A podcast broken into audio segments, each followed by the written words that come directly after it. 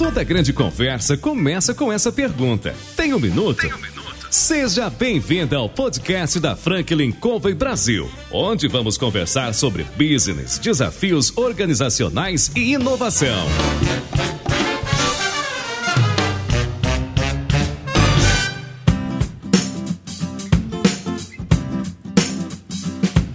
Olá pessoal, hoje a gente está aqui na sede da Dog Hero. Sou João Palmeira, estou no programa Tem um Minuto. Nós estamos entrevistando os diretores, CEOs, empreendedores, compartilhando um pouco da experiência de vida. E hoje uh, nós ligamos aqui para o Eduardo Bayer, da Dog Hero, e perguntamos para ele se ele tem um minuto. E ele nos cedeu esse minuto. Então nós vamos bater um papo aqui. Você está convidado a acompanhar esse bate-papo. Eduardo, seja bem-vindo. Obrigado pelo convite, pela oportunidade. Prazer nosso estar aqui com você. Eduardo, a gente queria saber um pouco de você. Se você puder começar contando um pouco da tua história, do teu trabalho, como é que começou essa ideia de empreender na tua vida, por favor. Essa história de empreender acho que começou muito cedo para mim. Eu sempre gostei de computador, internet, essas coisas. Meu, meu pai me deu um computador quando eu tinha uns 10, 11 anos e, e a partir dali comecei a me apaixonar por aquilo. Quando eu tinha uns 14 anos, eu montei meu primeiro site. Ah, chegamos até a ter algum sucesso na época, chamava Underzone, era um, basicamente um um dos primeiros sites de MP3 do Brasil. Hoje você está com quantos anos? Eu tô com 33, 34. 34. então tem 20 anos isso já. É, tem 20 anos. E o que, que eu fazia, né? Basicamente eu alugava CDs, uh, copiava as músicas todas, ripava as músicas e colocava num servidor para que as pessoas baixassem. Assim. Então foi um dos primeiros sites de música brasileira na internet de, de MP3. O negócio começou a crescer, a gente uh, ainda muito caseiro, né? Mas saímos na Veja, saímos na Folha, o negócio começou a, a, tomar forma até que eu recebi uma carta de, pô, isso que você tá fazendo aí legal e ou você para ou a gente vai te processar. Nossa. E bom, daí morreu o meu primeiro empreendimento. E nesse momento, como é que foi o sentimento desse dessa cartinha? Ah, assim, não, a verdade é que não, na época eu não entendia que o que eu estava fazendo era ilegal. Hoje eu entendo e faz sentido ser ilegal, né? Acho que de alguma forma você tem que ser remunerado pelo trabalho que você está fazendo. O principal para mim era assim, pô, tô fazendo alguma coisa que as pessoas gostam, que as pessoas usam, que as pessoas querem uh, utilizar. Isso para mim foi muito marcante. Então, depois o que, que eu faço, né? A partir, a partir de então, pô, deu errado meu primeiro empreendimento, o que, que eu faço? Eu fiz o primeiro pivot, né? Mudamos o negócio junto com o meu sócio na época. A gente montou um procurador de música. Então, na época você deve conhecer, lembrar daquele miner que tinha o procurador do UOL. A gente falava, vou fazer um MP3 miner, que é um procurador de músicas uh, online. Cresceu, cresceu mais do que o outro, mas tive uns desentendimentos com meu sócio e acabou morrendo. E daí ficou um pouco esse negócio dormente, assim, de, pô, eu, quer, eu queria montar alguma coisa, mas não tinha ideia, não... e daí tava chegando na época do vestibular também, então eu vou estudar, entrei na faculdade, fiz administração na USP, publicidade na SPM. Durante a faculdade eu tive a oportunidade de novamente participar de, de algumas experiências mais empreendedoras. Trabalhei na empresa Júnior, trabalhei uh, numa empresa que na época tinha cinco funcionários, depois fui trabalhar numa outra que tinha quatro funcionários, chamava Disque Cook, onde eu gostava muito do que eu fazia, aquele, aquela correria, tinha muito impacto direto no que eu estava fazendo ali. O Disque Cook, para quem não conhece, é um modelo predecessor ali do, do Uber Eats. Então, imagina que você você tem um call center, você tem um, uma centena de restaurantes, você liga pra gente, faz um pedido de comida, o motoqueiro vai até o restaurante, pega a comida e entrega na sua casa. Entendi. Tá muito parecido com o que o Uber Eats faz hoje, totalmente digital e tal. Eu gostava do que eu fazia, eu trabalhava muito próximo do empreendedor lá, que era o Patrick. Passei quase dois anos nessa história, um ano e meio, mas não tinha time, não tinha cultura, não tinha visão, não tinha dinheiro, não tinha pretensão de crescer tinha vontade, tinha autonomia, tinha poder de decisão, porque totalmente fora da, da realidade, assim, do, do que eu teria num estágio normal, né? Eu tava ali efetivamente executando business, assim. Você falando isso, eu fico pensando aqui, quando a gente tem uma diferença de idade de 20 anos. Você teve 20 para trás quando você começou o seu negócio e nós dois temos 20 anos de, de diferença. E eu empreendi também, quando eu olho para o que você está falando, é aquele desejo de fazer alguma coisa que dá certo, é claro que eu quero ganhar com isso, mas às vezes não tenho nada, né? Tem o desejo, tem a vontade, tem tem as pessoas se envolvendo, mas falta um pouco mais de profissionalização, de alguma coisa para ajudar a colocar uma boa ideia em prática, né? É, a, gente fazia tudo muito na tentativa e erro e, e assim, nunca foi uma otimização sobre quero ganhar dinheiro e, e até porque se for pra ganhar dinheiro era melhor o mercado financeiro. Sempre foi assim, eu quero construir alguma coisa e acho que essa experiência de tô construindo alguma coisa, o que eu tô fazendo aqui, eu vejo o impacto, eu tô impactando o cliente, o cliente está usando, tá, ele, ele gosta do que eu tô fazendo ou não gosta muitas vezes. Então, sempre foi sobre isso, sabe? Isso sempre te moveu? Sempre me moveu. Desde os 14? Desde o primeiro? Não, então, no...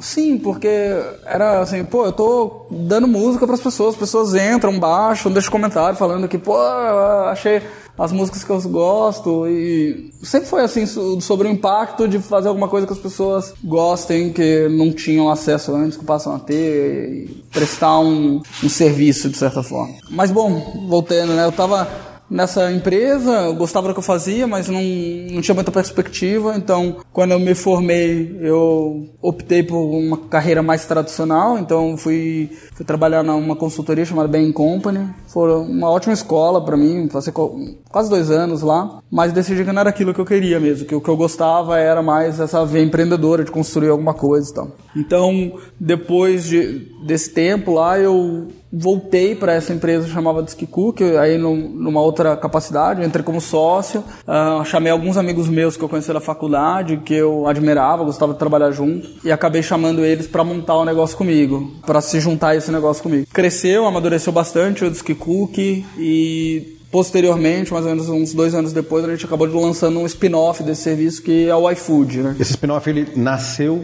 num trabalho de faculdade seu? É, é, o meu trabalho de conclusão de curso da, da faculdade é o business plan do iFood, né? Mas a gente não, a gente demorou muito para colocar ele em prática, porque a gente estava organizando a empresa, disse que tinha que pagar as contas, não, como não tinha investimento, né? Tinha que fazer a conta tinha que fechar ali. E quando a gente entrou, éramos quatro quatro pessoas. Quando a gente entrou, a empresa começou a dar prejuízo, então, não, temos que focar aqui em garantir que o, o dia a dia está funcionando. Então sempre foi um projeto que a gente postergou um pouco, até que em um determinado momento a gente começou a ver que, nossa, as, as vendas online da Disque Cook estavam aumentando, a gente tinha alguns clientes Pizza Hut, Bob's, KFC, o online estava se tornando cada vez mais relevante, a gente lançou o aplicativo da Pizza Hut na época, começou a ter bastante sucesso, então a gente falou, bom, acho que agora está na hora de de lançar uh, esse marketplace virtual aí de, de, de, alimentação e que permitiria que a gente saísse aí de algumas centenas de restaurantes que a gente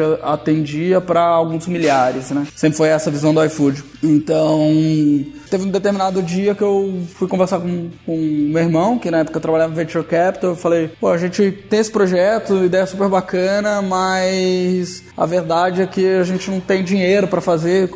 Me explica como é que funciona esse negócio de Venture Capital aí. Daí ele me explicou, eu falei, ó, oh, esse projeto, isso aqui, você acha que a gente consegue levantar dinheiro para isso? Ele, acho que consegue, né? A gente passou umas duas semanas ali colocando no papel, fazendo os planos, organizando, apresentando para dois fundos de investimento. Um deles acabou acabou uh, investindo na companhia e daí foi quando a gente efetivamente lançou o iFood. Experiência super bacana, assim, de montar um negócio mais do zero mesmo. Claro, já tinha um legado ali da Disque Cook, mas fundamentalmente um outro negócio, né? Depois de um bom tempo que eu já estava nessa de, de delivery, de entrega de comida e tal, eu comecei a refletir, falar assim, pô, eu não tô aprendendo as coisas, ou, ou tô aprendendo, mas eu aprendo tudo na tentativa e erro. Eu não preciso cometer todos os erros eu mesmo, eu posso aprender com o erro dos outros, eu existem melhores práticas para se fazer o que, o que a gente tá fazendo aqui, né? A gente, na verdade, eu não tinha a menor ideia do que eu tava fazendo.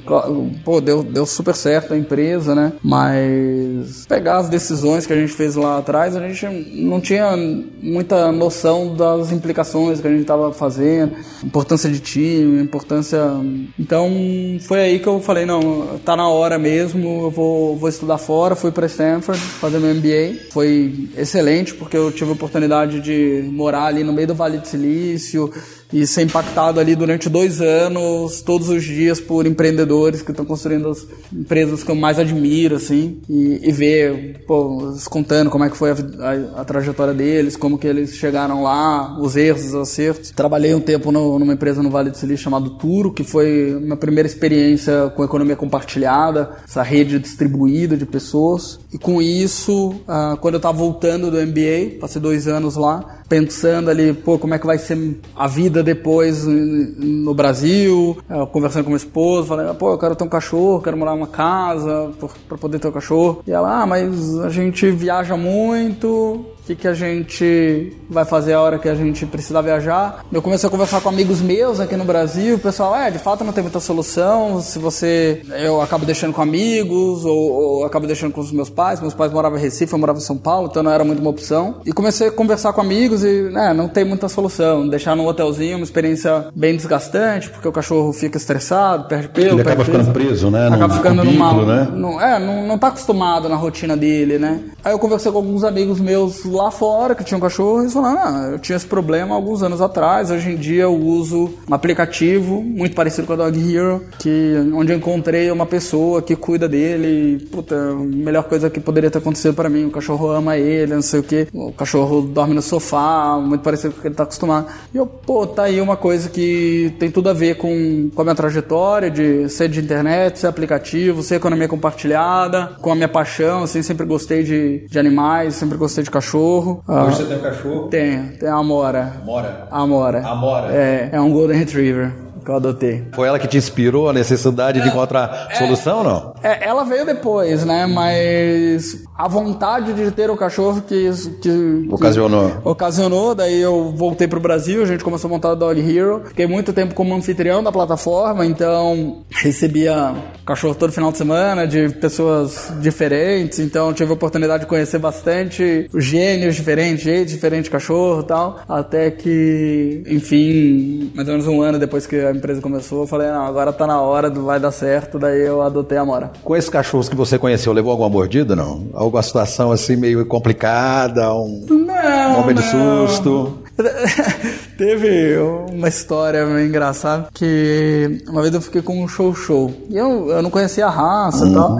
Show show aquele que tem a... Aquele que tem a língua azul. língua azul. É. Eu conhecia, assim, conhecia o animal e tal, mas eu não conhecia o temperamento da raça, Eu não sei porque eu tava comentando que, ah, vou receber um show show e tal. Daí me falaram assim, cuidado que show show são imprevisíveis. E daí eu, caramba, né? É, é, ele acha, ele faz que tá tudo bem com você e de repente não tá. Eu sei que eu, eu tava dormindo à noite, ele tava dormindo do lado ali da, da minha cama. Daqui a pouco ele acordou e começou a latir, mas um latido forte assim. E eu acordei meio em pânico, assim, do tipo, ah, ele vai atacar. Eu, esse negócio ficou na minha cabeça. Mas assim, bobagem, porque esse negócio de raça, claro, tem, tem alguns comportamentos que são mais padrões, mas depende muito do animal em si. E, o, e, o, e, o, e o Pupi, que era o, o Xoxô no caso, era super dócil, um amor de cachorro. Eu tenho, tive, né? Agora eu tô morando num apartamento, não tem como, mas eu tive um- uma Rottweiler chamada Runa. E ela era uma dama, do tipo que se ela tivesse com fome, se você chegasse perto, passasse a mão, ela parava de comer, ia deitando, se abrindo, né, para receber carinho. Mas era assim, em casa comigo, ela sentava perto de você e ficava pedindo carinho. Agora, se entrasse alguém que não fosse conhecido, o cara tinha que ser rápido. Tinha que subir em alguma coisa, porque senão, eu vou te falar. É, cada, cada cachorro tem o seu temperamento, Exatamente. o seu jeito, né? Foi o que me disse o, o tratador, né? Ele falou assim: olha, eu não sei se eu vou conseguir fazer, não é com que ela faça o xixizinho ali, com que ela obedeça, porque depende muito do cachorro. Eu não sabia. Eu achei que era fácil ensinar um truque, o cachorro obedece, pronto. Mas parece que não é bem assim, né? É, você tem boas práticas, né? Você adestramento positivo e tudo mais. Mas acho que depende muito do relacionamento. Você pegar o pessoal fala, ah, pitbull, né? Cara, você pega um pitbull, cuida dele de uma forma amistosa, não agressiva, você não vai ter problema nenhum com, com o animal. é. Claro, talvez exista uma predisposição maior.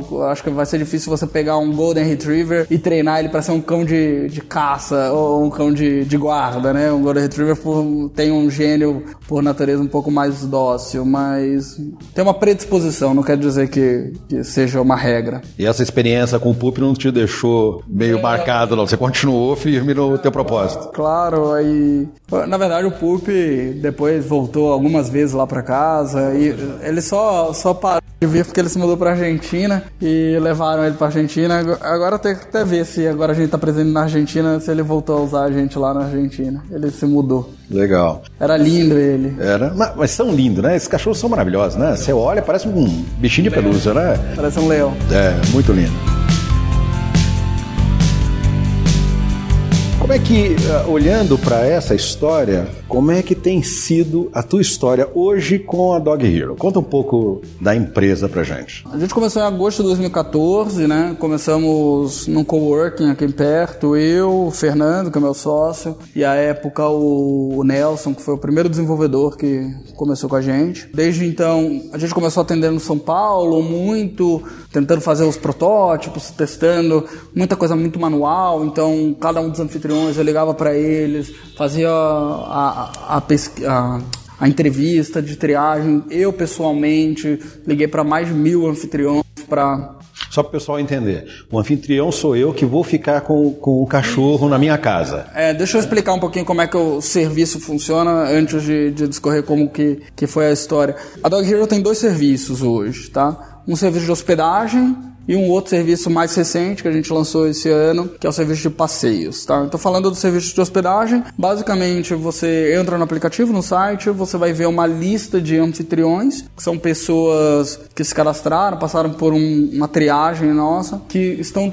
à disposição para receber o seu cachorro. Então você precisa viajar por algum motivo, você não quer deixar o seu cachorro num, no hotelzinho no canil, você deixa esse cachorro na casa de um anfitrião, você pode marcar um pré-encontro antes para conhecê-lo, e esse anfitrião anfitrião vai cuidar do animal como se fosse você. Então, vai levar para passear do jeito que você leva, vai dar comida nos horários que ele está acostumado. O cachorro está acostumado a dormir debaixo da cama, ele vai dormir debaixo da cama, só que com outra família. Então, é como se fosse uma família temporária ali para cuidar do seu animal. Esse é o serviço de, de hospedagem. O outro serviço é o serviço de dog walking. A gente está presente com esse serviço em São Paulo e no Rio, onde você consegue chamar um passeador, o passeador em uma, até uma hora chega na sua casa, ele vai passear com o seu cachorro tem um rastreamento com GPS, então você consegue ver o mapa de onde o cachorro foi, você consegue ver se ele fez as necessidades dele, você consegue ver quantos quilômetros ele andou. Esse rastreamento vem do celular do passeador. Ah, entendi. Bacana, não. Muito celular Então, fora isso, ah, como a gente sabe do que a gente está cuidando, um doente querida, né, de um, de um, filho das pessoas. Então, uma preocupação muito, muito grande com segurança, confiança. Então, a gente tem uma garantia veterinária, que é como se fosse um seguro veterinário que a gente oferece. Se ele ficar doente, você ele pode ser atendido por um veterinário que seja identificado, credenciado por vocês. É, é a, a, forma, a operacionalização disso é que o anfitrião vai levar esse, esse animal até o veterinário que já conhece ele preferencialmente, ou então a um veterinário ali na região, se, se por acaso não for possível levar no, no, no que já cuida daquele animal. A gente basicamente reembolsa todos os custos envolvidos nisso. Quer dizer, pelo que eu estou entendendo, eu, se tivesse que viajar e deixar a Runa com alguém, eu, eu fico seguro de que ao ficar lá, ela vai receber os cuidados que receberia na minha casa e eu tenho a tranquilidade de que mesmo se eventualmente vier a adoecer, não deve ser uma coisa comum, né? Mas se isso acontecer, ela vai ser bem cuidada. Sim, e sim, é exatamente isso. Acho que eu tenho uma, uma coisa que vale a pena acrescentar. Na própria plataforma, você consegue ver todas as avaliações dos clientes anteriores e após o final da sua hospedagem você vai deixar a sua avaliação. Então, hoje a gente tem anfitriões aqui, por exemplo, com mais de mil avaliações. Então você consegue ver o que cada um dos mil clientes anteriores falou sobre aquele anfitrião, sobre o serviço que ele presta, sobre o cuidado que ele tem com o cachorro. Então, ao longo do tempo, os anfitriões vão criando uma reputação do serviço e, e cria também um incentivo para que o serviço seja bem, bem, bem, bem feito e tudo mais. Dizer, é bem esporádico que precisa da, da garantia veterinária, bem esporádico esporádico, mas a gente sabe da, da importância do, do, do, serviço e é uma das coisas que a gente oferece. Quer dizer que se eu penso em deixar, não é o meu cachorro, é, é cachorro, algum outro animal, acontece na Dog Hero, por exemplo, um gato, um papagaio, alguma outra coisa? Sim. Como é que é isso? 95% dos nossos clientes são cachorros, 4% gatos e 1% já recebeu um pouco de tudo. Porquinho, peixe, gato. É peixe. Não, gato, eu já falei. Uh, peixe, salamandra, já, já foi de tudo. Hamster. Muito legal. Quando você. Quando, quando você. É, quando a Dog Hero, né? Ela coloca esse produto à disposição do cliente. Quais são os desafios que hoje você enfrentou para trazer esse modelo para o Brasil, que pelo que eu entendi, havia algo parecido. Sim. É? Mas você customizou para a nossa realidade, para as nossas necessidades, para o nosso momento. É isso mesmo? É, eu diria que sim. Acho que os principais desafios são como que você cria uma rede de pessoas que compartilhem da missão de cuidar bem dos animais, né? Uma rede distribuída, né? Mas que tenha um, um jeito de pensar uma cultura, uma, uma visão parecida com o tipo de o tipo de serviço que a gente quer oferecer e tal. Isso é uma e acho essa é uma das coisas que eu mais tenho orgulho na, na história da companhia. A gente mede um índice de satisfação, de satisfação que chama NPS, Net Promoter Score, né? Que você perguntar ah, de 0 a 10 qual a probabilidade de você recomendar Dog Hero a um amigo ou colega, né?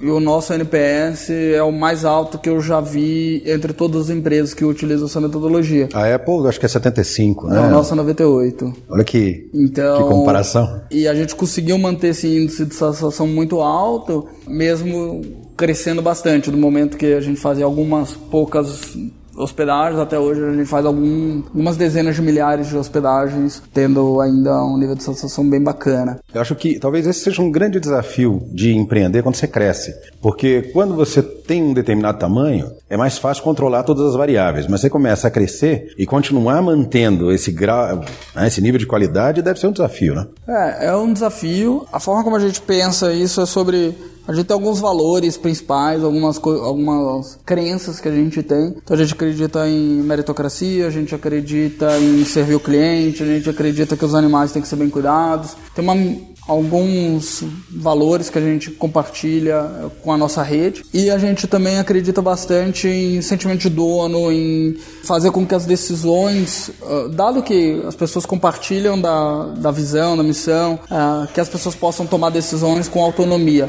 Então isso permitiu que a gente crescesse sem perder o espírito da companhia. Hoje são, a gente saiu de três funcionários, hoje são 50 funcionários trabalhando full time na companhia, a gente continua expandindo, mas a rede de anfitriões são mais ou menos uns 15 mil no Brasil, mais uns 3, 2 mil na Argentina e uns mil no México. Então, como que você reproduz esse essa mentalidade é, é, uma coisa que a gente pensa muito sobre. Geralmente o, a cultura da, da companhia, né, de uma organização, geralmente ela vem da cultura do dono, né, ou dos donos, né. Você é cofundador aqui da Dog Hero, né. Você e seu sócio construíram, não é, essa cultura, identificaram valores que norteariam provavelmente as suas escolhas e as ações. Como é que é manter isso? Ou o que é que vocês fazem para que os seus colaboradores eles tenham esse mesmo tipo de, de entendimento e apliquem isso no dia a dia? Acho que a primeira coisa que a gente fez, que foi super importante, foi um alinhamento do dia zero. Então, a, a, às vezes eu conto isso e as pessoas acham que eu tô mentindo, mas a verdade é que o dia que eu cheguei, chamei o Fernando para ser meu sócio e montar o um negócio comigo, a primeira coisa que a gente fez antes de, ah, vamos ver o tamanho do potencial do mercado, não sei o que, a gente entrou, se trancou numa sala lá no, em Stanford, no caso, e a gente passou um dia inteiro falando assim, beleza,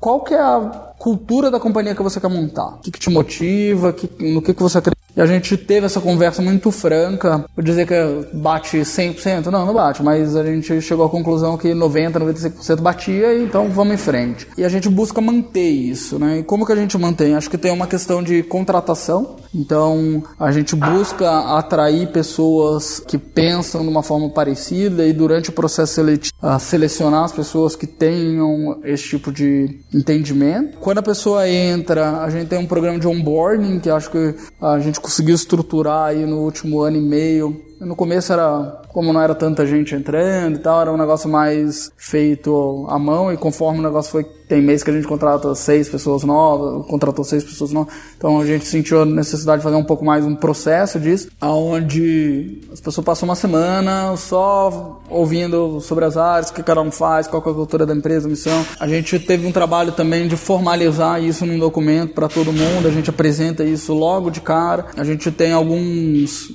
algumas cerimônias mesmo que a gente faz, então anualmente a gente tem um retreat que a gente leva todo mundo para um, uma casa de campo e, e, fala sobre isso. A gente tem os eventos com os nossos anfitriões, a gente reforça esse tipo de coisa, as comunicações que a gente faz, a gente reforça esse tipo de coisa. Mas acho que isso tudo ajuda tal. E você entra na companhia, no primeiro dia você tem acesso a todos os dashboards de controle da companhia, com faturamento, com tudo, para que você possa tomar a decisão entendendo o contexto em que você está tomando a decisão. Isso, claro, vem com uma responsabilidade, que a gente espera que você trate aquela informação com, com a devida confidencialidade e tudo mais. Então, você dá autonomia, mas também dá cobrança, né? A, a responsabilidade. Procura criar um equilíbrio, né? Quando você olha para o teu mercado. Né? No mercado brasileiro, acredito que talvez de cada duas casas, uma tenha um animal de estimação. É, exato. É por aí São isso, 52 né? milhões de cachorros no Brasil, 44% dos domicílios tem cachorro. 52 milhões só de cachorro. 52 Agora, milhões de gato, cachorro. periquito, papagaio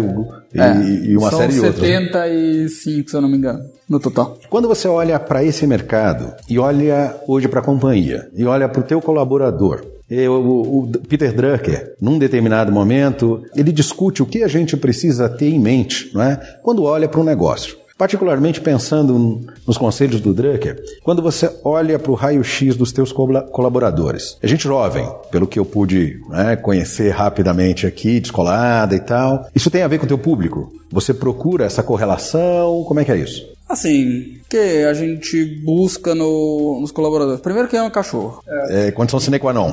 Condição Tem que amar. Se não gostar de cachorro, então a forma como a gente faz isso, por exemplo, dentro do escritório, você pode trazer cachorro e durante as entrevistas, normalmente entra o cachorro dentro da entrevista e se você, no meio da entrevista, não parar para passar a mão no cachorro, tem algo errado.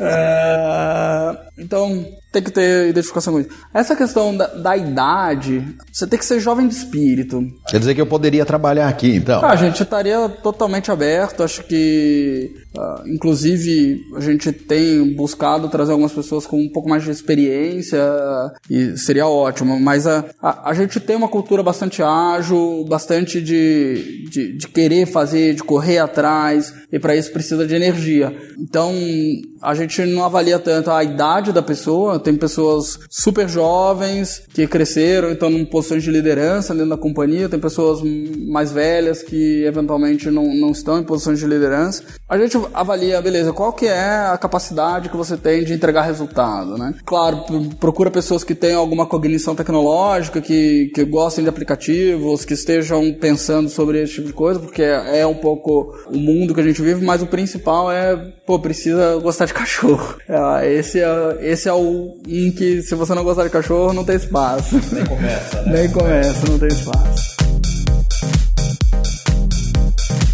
Olhando para Dog Hero hoje, né, de quatro anos atrás, o crescimento né, de 3 para 50 colaboradores né, é gigantesco. Ela vem crescendo a que ritmo nesse período? A gente, esse ano, cresceu umas duas vezes em relação ao ano passado, em termos de faturamento. Então, vem crescendo muito bem.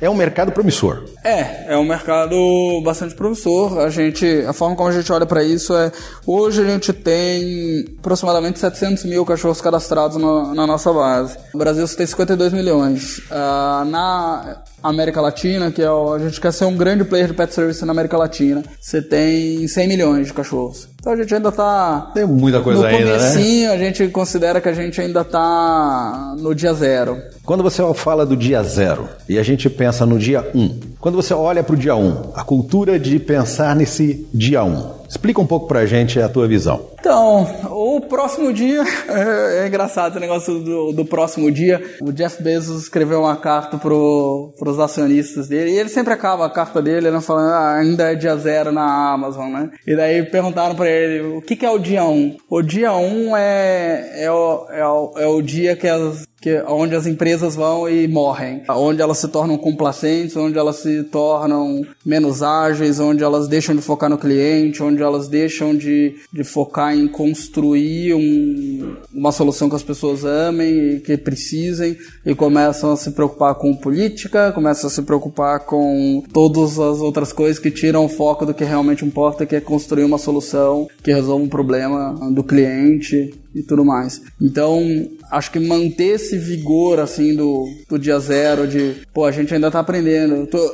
Todo mundo que entra aqui na empresa, nesse processo de onboarding, eu chamo eles, falo assim, olha, primeiro dia que eu tô falando com eles, olha, isso aqui é o que a gente já fez, faturamento do primeiro ano, do segundo ano, terceiro ano, quarto ano, número de clientes, número de cachorros que a gente hospedou, e, e daí eu mostro a projeção para os próximos cinco anos. Daí eu, daí eu mostro a barrinha tá aqui, a barrona tá lá, tá vendo? A gente ainda tá no, no, no zero, no zero ainda, e, e, e você que tá construindo esse negócio com a gente. Então, acho que isso é uma das coisas que a gente procura, assim, pessoas que estão dispostas a carregar o piano, a fazer a coisa, entender que a gente não tem todas as respostas ainda, que a gente tem um monte de perguntas e que a gente cabe a, a gente como companhia aprender juntos e se reinventar. E, e, até nos processos internos, acho que a gente veio mudando muito, uh, dando mais autonomias para as pessoas.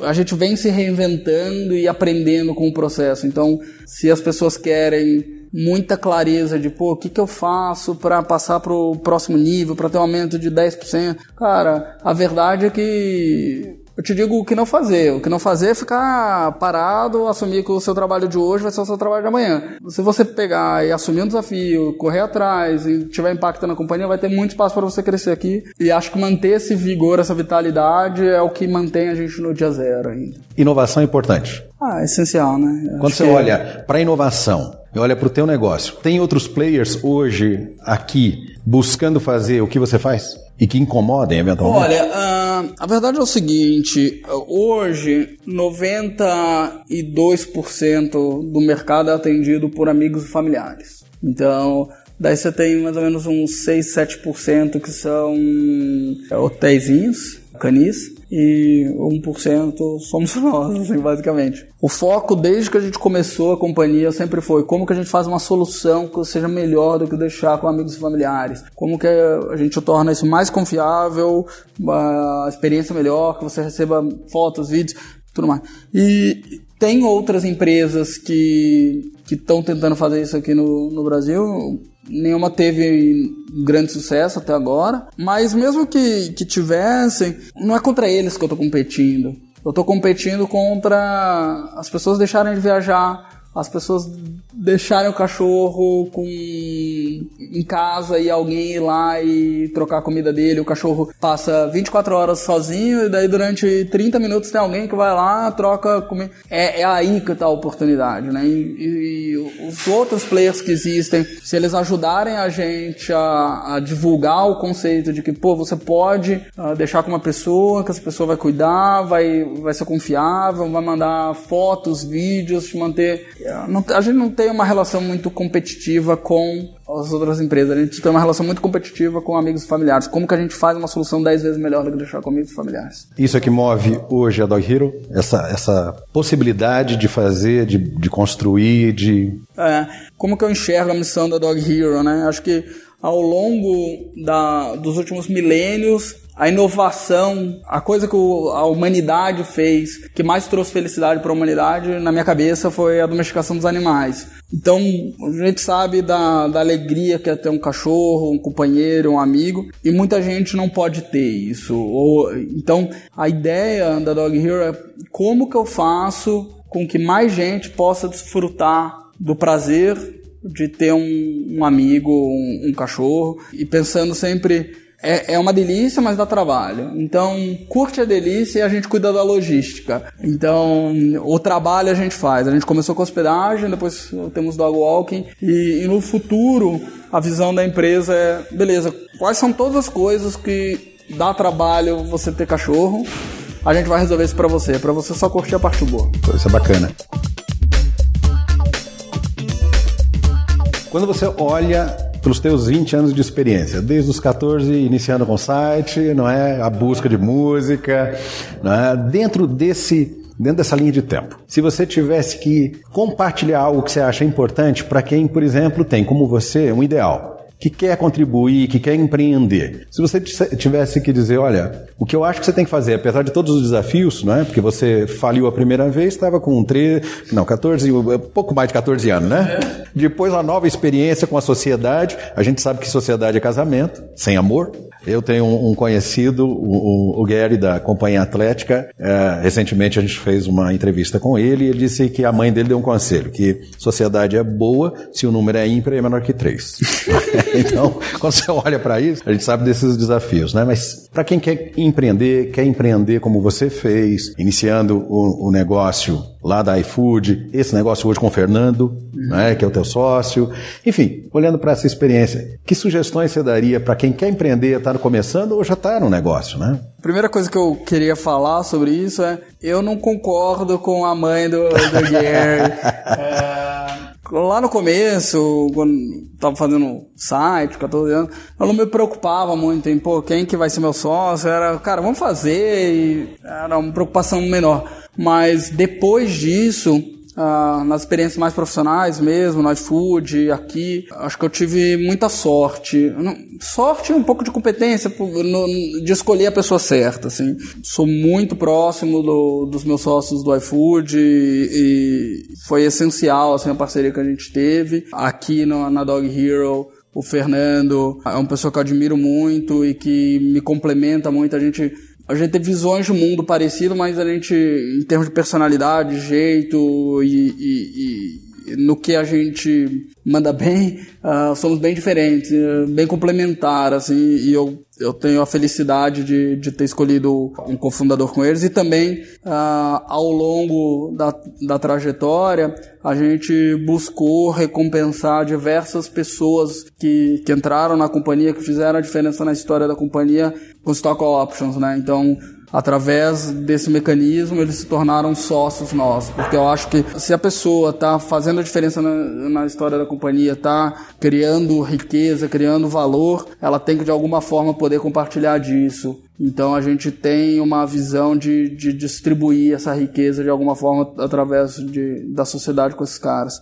Claro, tem que combinar os termos direito, tem que tomar cuidado para que a estrutura, estrutura de, de governança da companhia esteja bem estruturada, mas a gente gosta assim de ter, ter sócio e acredita que, que tem valor. Sobre, beleza, como que eu começo a companhia? Acho que uma coisa que eu aprendi e que tive a sorte de, de conseguir fazer, mas que eu vejo que prende muitos empreendedores que deixam de, de, de empreender, são duas coisas. Primeiro, que não é função do empreendedor financiar a companhia. Acho que você financiar a companhia, para a verdade é que você ganhar dinheiro em startups, em geral, você precisa ter um portfólio diversificado, porque a, verdade, a grande verdade é que a maioria das companhias vão à falência. Quando você está tá montando uma companhia, você já está super alocado naquele ativo e você, você já tem uma exposição da sua carreira e tudo mais uh, alocar naquilo e você colocar ainda o seu dinheiro, pegar uma hipoteca, não sei o que, para colocar o dinheiro na companhia, eu acho que faz com que você tome decisões que não necessariamente são melhor para a companhia, por receio e tudo mais. Então, também uh, nessa questão de sociedade, a gente teve uh, desde o começo alguns investidores anjos e depois fizemos algumas rodadas de, de capital com fundos institucionais, Casec, Monax, Ignia, GFC, que, que são sócios da companhia, que aportaram capital na companhia, ah, porque acreditaram no, no projeto, acreditaram no time que a gente está construindo, e eu sou muito grato a eles e, e, acho que, mais uma vez, assim, é importante ter sócios que possam contribuir de formas diferentes, eles contribuem através do capital. E a outra coisa, assim, em relação a a importância da construção de time, cultura e que o mais difícil é começar. Acho que a gente tem uma tendência quando a gente está querendo empreender de procrastinar, de ah, os meus medos, o que, que vai acontecer. A gente acho que superestima o risco da companhia, porque eu posso estar tá falando isso de um, de um ponto onde, felizmente, na minha carreira eu já consegui construir uma uma rede de segurança, porque eu sei que, pô, se por acaso estiver empreendendo e a Dog Hero não der certo, eu sei que eu vou conseguir me realocar em algum, em algum local. Mas a verdade é que você empreendendo e a empresa não dando certo eventualmente, se você construiu a sua rede de relacionamentos, se você conseguiu uh, demonstrar proficiência no seu trabalho e, e, e porventura o negócio não isso não vai te tornar inempregável. Você, na verdade, você vai ter acumulado uma experiência que é super rica, super válida e você vai conseguir uh, se realocar. E também, se você não está colocando o seu próprio dinheiro na companhia, caso ela dê errado, você está perdendo, na verdade, o dinheiro do investidor. Mas o investidor, ele está investindo sabendo que pode dar errado. Esse é o nome do jogo. E por isso que ele investe numa estratégia de portfólio. Então, qual que é o grande risco que você tem ao empreender? Eu acho que a gente superdimensiona esse risco e, e, acaba não dando o primeiro passo nunca. Então, sua sugestão é dar o primeiro passo mesmo que bata o coração um pouco mais forte. Tem que dar o primeiro passo. Tem que dar o primeiro passo e eu não acredito que você consegue dar. Você não consegue cruzar um abismo em dois passos. Ah, isso é uma coisa que eu, que eu acredito. Ah, tem gente, muita gente que fala assim: ah, vou começar aquele negócio e, pô, vou fazer um negócio à noite, eu tenho um trabalho fixo, mas a verdade é que, assim, começar um negócio exige. Eu tenho um professor lá de Stanford que fala isso. Exige amanhã da sua energia. Uh, você precisa. É trabalhoso, é, é, é, difícil e muito provavelmente vai dar errado. Se você, se isso ainda for o seu side job, assim, pô, eu já fui chegando no trabalho às nove da manhã, voltei às, nove da noite e aí eu vou começar a trabalhar, a probabilidade de dar certo é muito difícil. Então a questão se torna como que eu compro tempo? Como que eu organizo a minha vida, seja reduzindo os meus custos? Acho que eh, muitas vezes as pessoas levam um estilo de vida que é mais caro do que precisaria. Como que eu reduzo meus custos? Como que eu consigo fazer uma rodada de investimento anjo que, que, que me compre alguns meses para que eu possa me dedicar àquele trabalho com a manhã das minhas energias para tentar fazer o negócio dar certo. É sobre isso que você tem que pensar. Como que eu consigo dedicar a manhã das minhas energias? Como que eu construo isso de uma forma que eu consiga me dedicar 100% ao negócio? Bacana. Quando a gente olha para a tua história de vida, você começa com mais ou menos 13, 14 anos, quando ganha o primeiro computador e aí abre o mundo diante dos teus olhos, não é? Com a ideia de oferecer algo e de não necessariamente ganhar dinheiro, mas oferecer, não é? E, e, e ouvir das pessoas que elas estão gostando, como aconteceu, não é? Com ah, o teu Uh, primeiro trabalho compartilhando música de MPB até descobrir que não era possível continuar, né?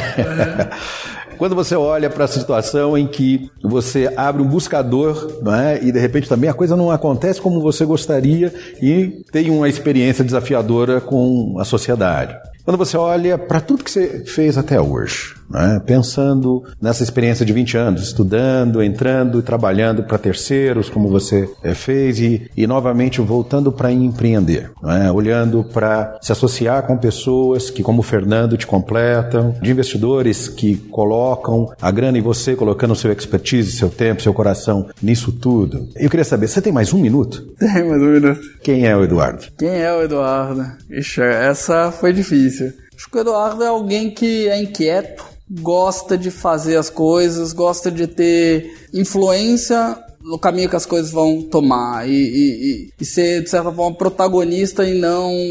Como que chama o rapaz que fica. O mero espectador? É, ou, ou, não, não espectador, o, o cara que fica atrás da cena. Backstage ali, que fica lá. O coadjuvante. coadjuvante Acho é. que eu gosto de ser protagonista da, da minha história, da minha vida, e acho que muito, a gente acaba muitas vezes colocando um papel de coadjuvante. Ah, eu não fui promovido porque o meu chefe não quer, eu, ou o projeto não deu certo porque Cara, 99% das vezes está nas nossas mãos fazer as coisas e acho que é empenho, é suor, é lágrimas, é colocar o coração no que você está fazendo.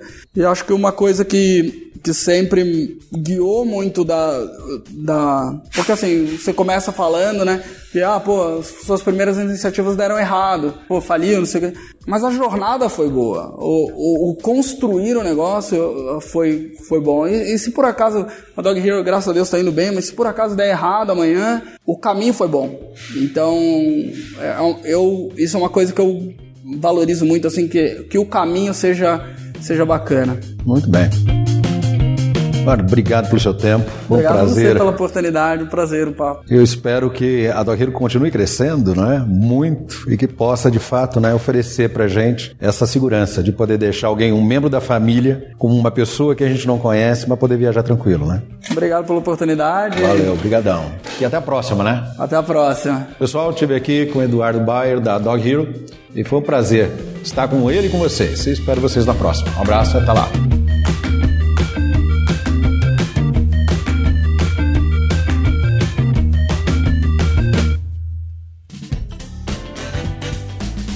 Você acabou de ouvir mais um episódio do Tem um Minuto. Oferecido pela Franklin Covey Brasil, uma empresa global que ajuda outras empresas a alcançarem resultados que requerem grandes mudanças no comportamento humano. Venha conhecer nossas soluções customizadas para os seus desafios organizacionais.